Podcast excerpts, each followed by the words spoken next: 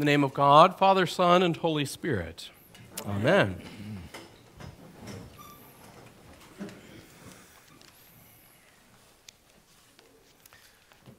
Two weeks ago, as of today, I was gathering um, with 1,300 Anglicans from 53 countries in Rwanda for what's called the Global Anglican Future Conference. There's much to share, many stories to report on, um, but there's one in particular uh, that arose that I'd like to pull forward for you this morning.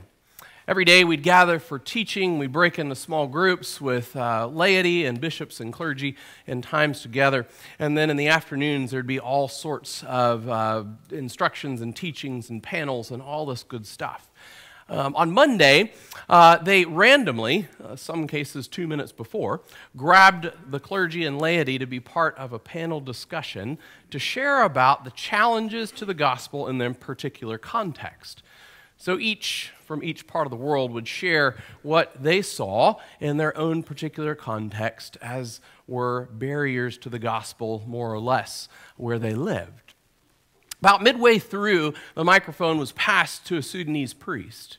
Uh, we were asked, as the microphone was passed to him, to not capture his name nor record anything that he said, um, but we're at liberty to tell his story. And his story was this He said, The most needful thing that we have in Sudan is what he called Ummah, or family. And he proceeded to tell why that was the case. He said, um, I grew up in a fanatic Muslim family. And he said, I was trained from an early age in all the teachings of Islam and all the instruction under the Quran. And even by the time I was in primary school, equivalent to our elementary school, I had a great hatred for Christians. And so he said, when this uh, new family moved into town, Christian family, their son attended the same school he did. So he gathered his friends after school and said, Let's kill him. His name was Zachariah. So they gave their best go of it and brutally beat him and left him for dead in the trees behind the school. They came the next morning and tried to find him, but they couldn't. And that was his first encounter with Christians. He fast forwarded his story to a second encounter uh, as a really about a teenager, where he was going to visit the hospital to see a gravely ill family member. He said as he walked in, um, he happened to pass by the room of some Coptic Christians or, or Christians from Egypt who were praying for someone in a hospital bed whose eyes were closed, who was discernibly quite ill. I said I paused long enough to hear them conclude the prayer in Jesus' name. And as soon as they did, their eyes were opened and they were miraculously healed. And he said, In that moment, my eyes were open and I turned to faith in Christ Jesus because of the power that I saw that he had. Now, in Muslim families, of course, if they do this, they're disowned. And we hear about that, but he explained what that looked like. I'd never heard it explained in such a way. He said, As soon as my family uh, learned that I had turned to faith in Jesus, they held a Muslim burial for me. They took a coffin, did the burial right, dug a hole in the ground in the grave in the city, and put a headstone with my name on it to show that I was dead to them from that point forward. And he said that night I knew I had to leave. So I stood over this, this grave in much pain, asking the Lord in prayer why, as I stood and looked at my name on a headstone. And he said, I audibly heard the voice of Jesus say, I too had a grave. My grave is likewise empty, and I too live. And so do you. And he said, A peace washed over him in that moment, and he departed never to return. Fast forward a little later in his life, and he felt the call of the Lord to ordained ministry, was catechized, trained, and ordained in our tradition, and began to minister to the refugees um, from Sudan that are usually on either side of the border there. And he said, a few years into ministry, he encountered another, another priest who came with a smile and said, Do you remember me? And he said, I, I had no recollection of who he was. And he said, My name is Zachariah. I was that boy in your village. And from that day, I've been praying for you every day because of the hate that I saw that you had, that you might come to find the love of Jesus. And it was, it was miraculous. I mean, we were fighting back tears, I even do now, thinking about his story as they stood face to face, not only as brothers in Christ, but as fellow ministers in the gospel, as he saw that come full circle. Jesus calls us each by name, and we are never the same again.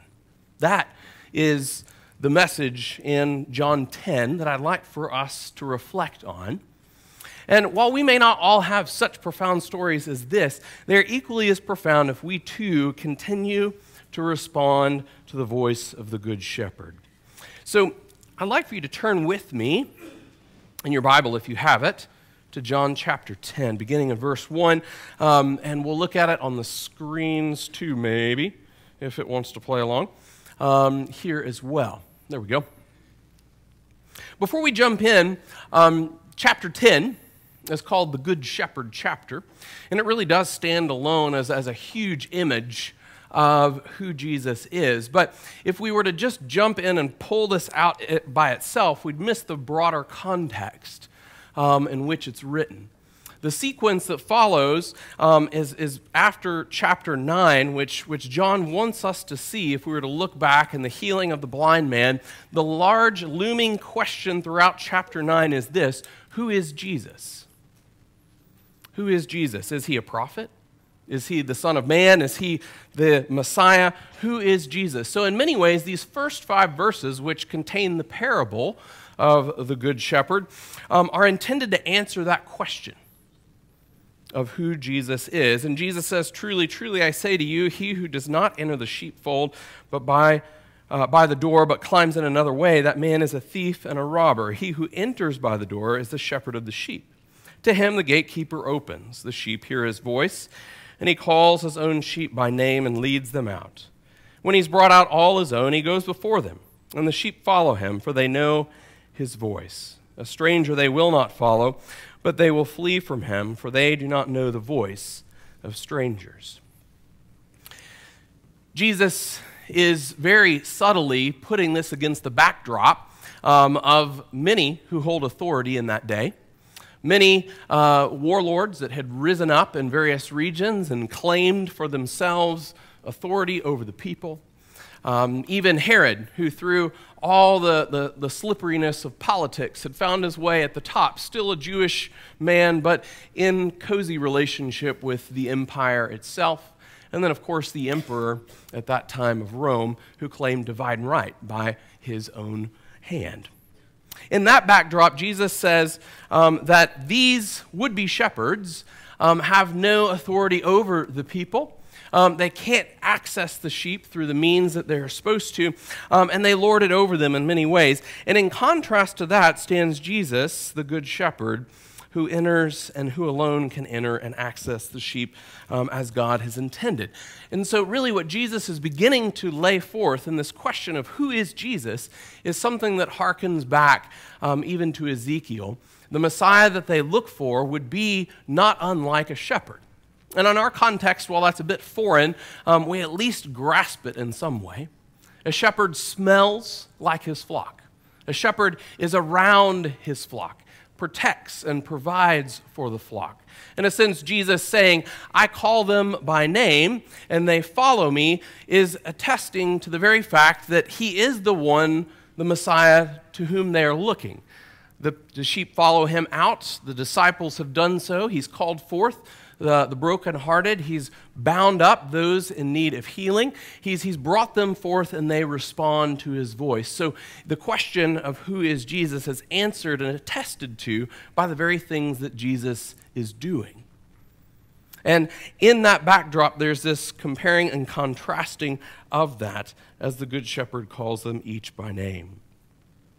So, in this context, I think the, the first point for us maybe uh, to, to ponder is this about the Good Shepherd. The Good Shepherd alone holds authority. The Good Shepherd alone holds authority. And this makes sense. There's so much rich imagery, is there not? We know him by name, he knows us by name. We hear his voice because he's the voice that spoke all things into being from the very beginning. He's the one that knew our names before we knew them ourselves or our parents did. He's the one who formed and fashioned us in the womb. So when the author of all things calls our name, it meets us and hits us at a very different place, just as it did for that dear Sudanese brother as he heard the name of Jesus and in that moment knew that was the one that had authority, not all of these other manners and ways of life that he had put himself under. And I think the question for us to ponder is this We know that Jesus has authority, but do we place ourselves squarely under Jesus' authority day in and day out? There's so many places um, that we can put ourselves under different manners and forms of authority. Sometimes it's the age old fallen nature of the old man or woman, um, which is to put ourselves in that position of authority, to be like unto God to uh, reign and rule in our own lives and dominion in that way. Sometimes we're under the subjection of authority of those around us. Sometimes it's not even a person, but we place ourselves under the authority of other things the God of mammon, the gods of this age, the gods of materialism, the gods of politics, the gods of whatever it can be. We can place ourselves under the authority of something else. And so we have to recognize where is our heart, and as Psalm 139 reminds us, we have to allow the Holy Spirit to search our hearts first and look and see are we fully and squarely under the authority of Jesus?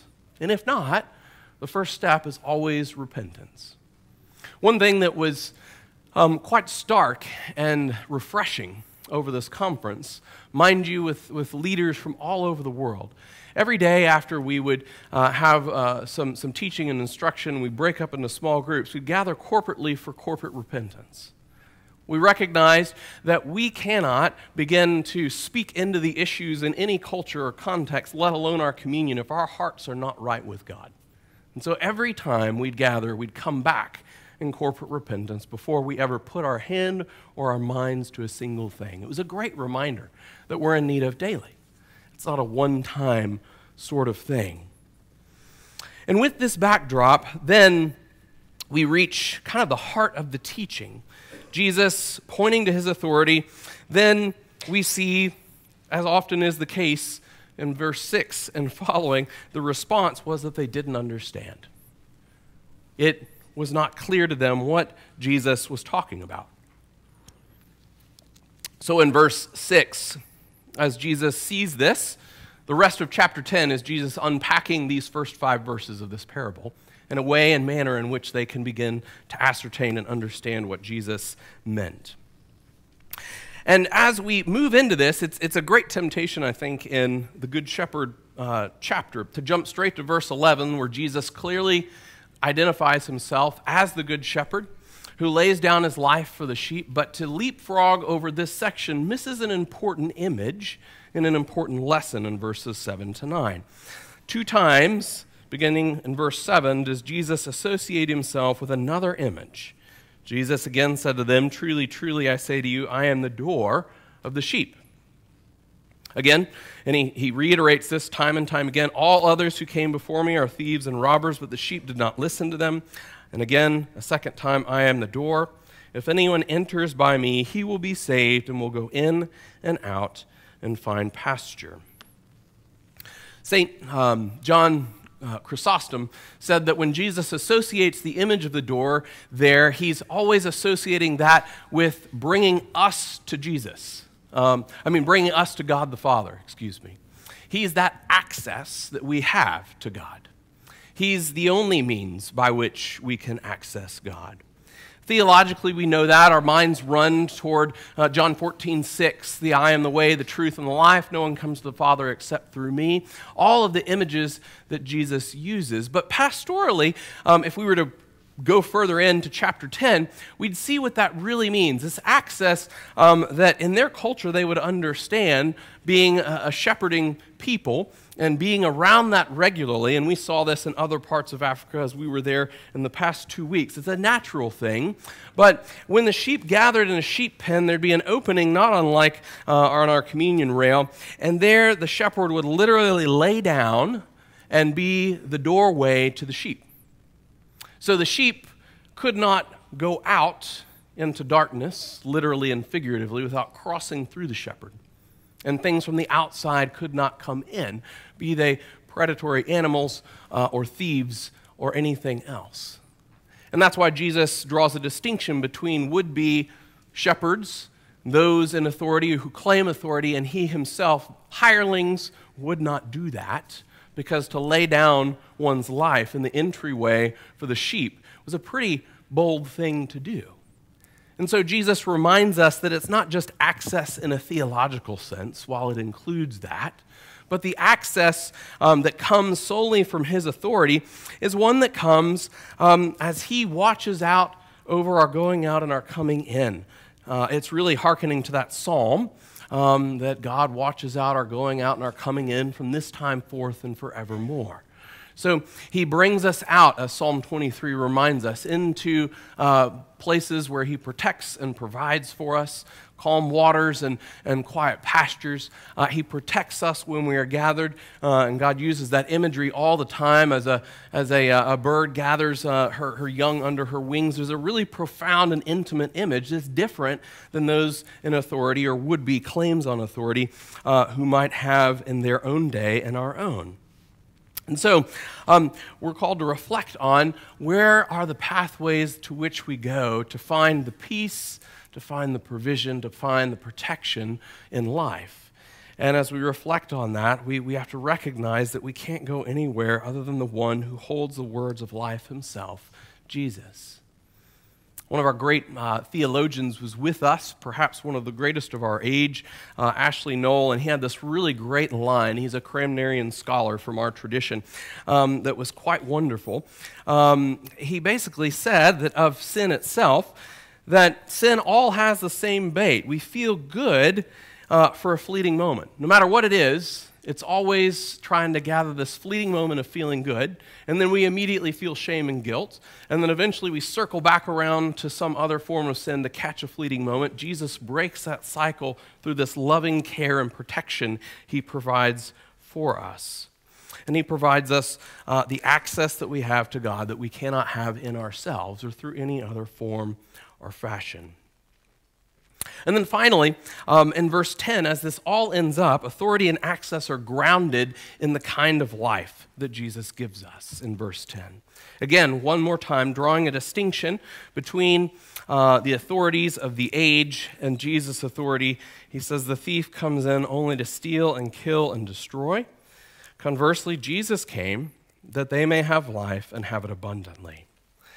That Sudanese uh, priest attested to the fact that the places he'd put himself under authority in other teachings and other religions, the authority um, that he tried to exercise himself only at best left him void and robbed of all peace as hate only filled his heart.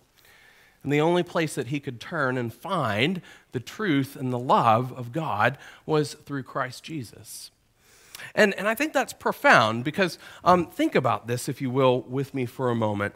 What Jesus is offering us is the abundant kind of life that every philosophy, every religion, every construction of our age has tried to find through various pathways and manner of life. At best, they'll tell you, you know, at the end of this life, maybe you reach this or that state.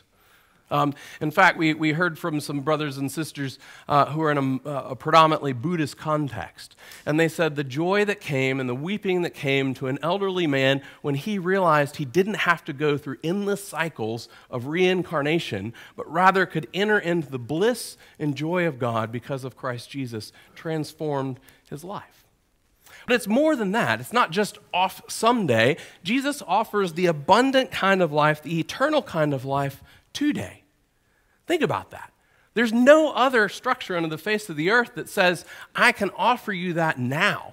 Not just if you try hard enough and you, and you keep after it long enough, maybe you'll reach this, this state of bliss someday. But Jesus, and only Jesus, because of the authority he has, can come crashing through all of the, the things that we think of, swallowing up death itself and saying death itself is no longer the barrier to that abundant eternal kind of life, but I've overcome death itself, and therefore you can have that abundant kind of life here and now.